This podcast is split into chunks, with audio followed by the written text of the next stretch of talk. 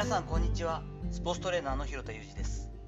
アスリートスポーツ現場でトレーニング指導をしたりスポーツ施設や現場のディレクションをしたりトレーニングやトレーナーの働き方について情報発信をしたりしています。最初に告知をさせてください。私がマスターコーチを務めるティップネス主催の認定資格セミナー CFSC Certified Functional Strength Coach のレベル1の講習がですね関西の方では11月18日金曜日ティップネス石橋で行われます。広田が直接実技指導させていただいてもうみっちり7時間8時間一緒にいるという機会になりますのでえ関西の方でですねこの資格もともとはグループワークをしっかり見たいとかですねチームスポーツでトレーニングを一貫したトレーニングをしていきたいという方には非常にいいコースになっておりますので興味のある方はぜひ詳細 URL をご覧ください。本日はスポーツ選手出身の治療科の最速の学び方とは？というお話をしていきたいと思っています。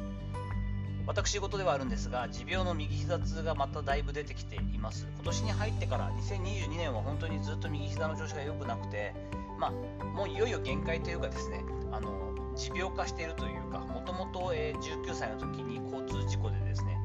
バイクで信号無視の車にはねられるという結構大胆な事故をしまして右の肩から膝にかけて32針裂傷を縫ってもらってですねもう骨が見えちゃってる状態だったのでで膝に関してはまあ粉砕に近い複雑骨折ということで人工室外骨になるんじゃないかと言われながら手術したところなんとか若いし一回くっつけてみようかということで、えワイヤーで固定してもらったところなんとか持っているという感じの膝なので、まあ、本当にガラスの膝なんですけれども気温や湿度気圧の大きな変化に弱いという傾向はありますしもうそれをね随分金属疲労で使い続けてきた結果だいぶ膝がもう半月板の方がいかれてきちゃってるんですが、えー、弱くなってるところにですねそれでもですね来年1月に高校2年生になる17歳の次女とですね昔約束したんですが一緒にまあフルマラソンは難しいかもしれないけど一緒にハーフマラソン出たいねって話を、え、次女も覚えてくれていてどっかでできたらいいなと言ってくれてるので、まあ、これ2年後3年後ってなってもかえってもう難しいなと思ってですね今じゃあちょっと頑張って2人で行こうかということで、えーと、ハーフマラソンの記録会に出ることを決めました。ということでですね2時間半の縛りがあったりする大会なので、まあ、ちょっと時間オーバーで途中で終わるっていうのはちょっと情けないので娘の足を引っ張らないようにですね基本的にまあキロ、まあ、1時間10キロぐらいのペースですかね。時速10キロぐらいのペースでは走れたらいいなと思って練習したりしているところではあったりします。まあ、そんなこんなで膝ちょっと調子悪くてですね東京江戸川区にあるリブート整骨院私の行きつけというかですね仲間というかですね戦友の長島、えー、重幸さんが、えー、院長というかオーナーをしているとこなんですけれどもそこに行ってきました。そして長島先生の鍼灸治療を受けてきたんですけれどもまあ半ば研修というかですね私にとっては治療兼研修といったところで実際にはあの針の技術を教えてもらったりもしているのでまあ、そのどういうふうに長嶋先生が見立ててどういうふうに私を治療してくれるのかを実際に、えっと、あの経験しに行ったという感じなんですが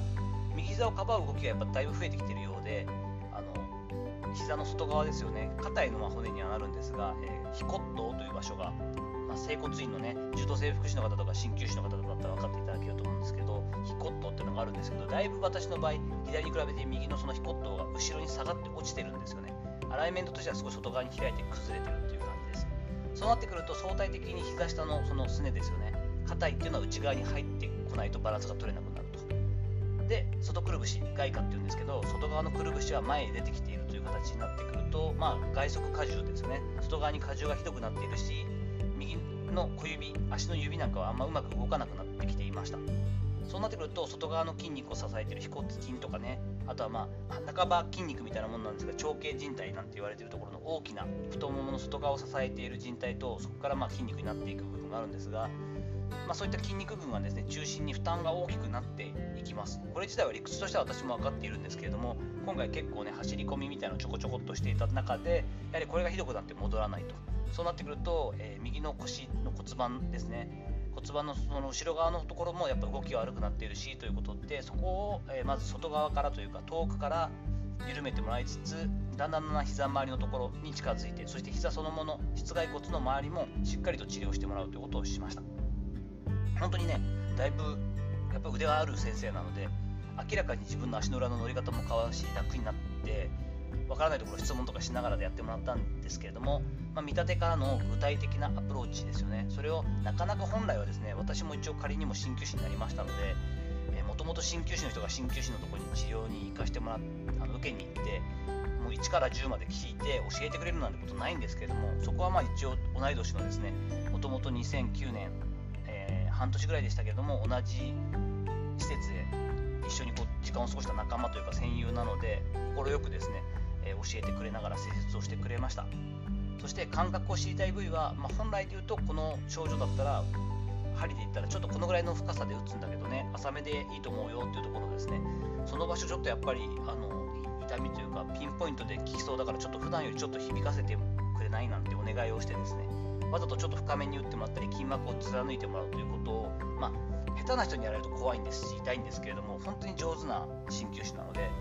クエストしてですねああこんな感じか響く響く。分かった分かった。こっちまで来るんだねなんて。その時のイメージってどういう感じで弱託してるの？なんていうのを聞きながらですね実際に治療してもらったわけですよね。どんな感覚を受けるかを集中して味わうことができていてそこは本当に貴重な体験です。私のようにですね一応まあ自分自身がそう思ってるんですがだけなんですが大学まで、えー、野球を続けていましたので元アスリートの端くれの自分そして体育会系選手であったバックグラウンドがある治療家の方ってのも多いと思うんですね。柔道整復師にしろ理学療法士にしろ鍼灸師にしろ。にそういった方に関してはですねとにかく自分が施術を受けて受ける感覚や伝わる雰囲気を感じ取ること。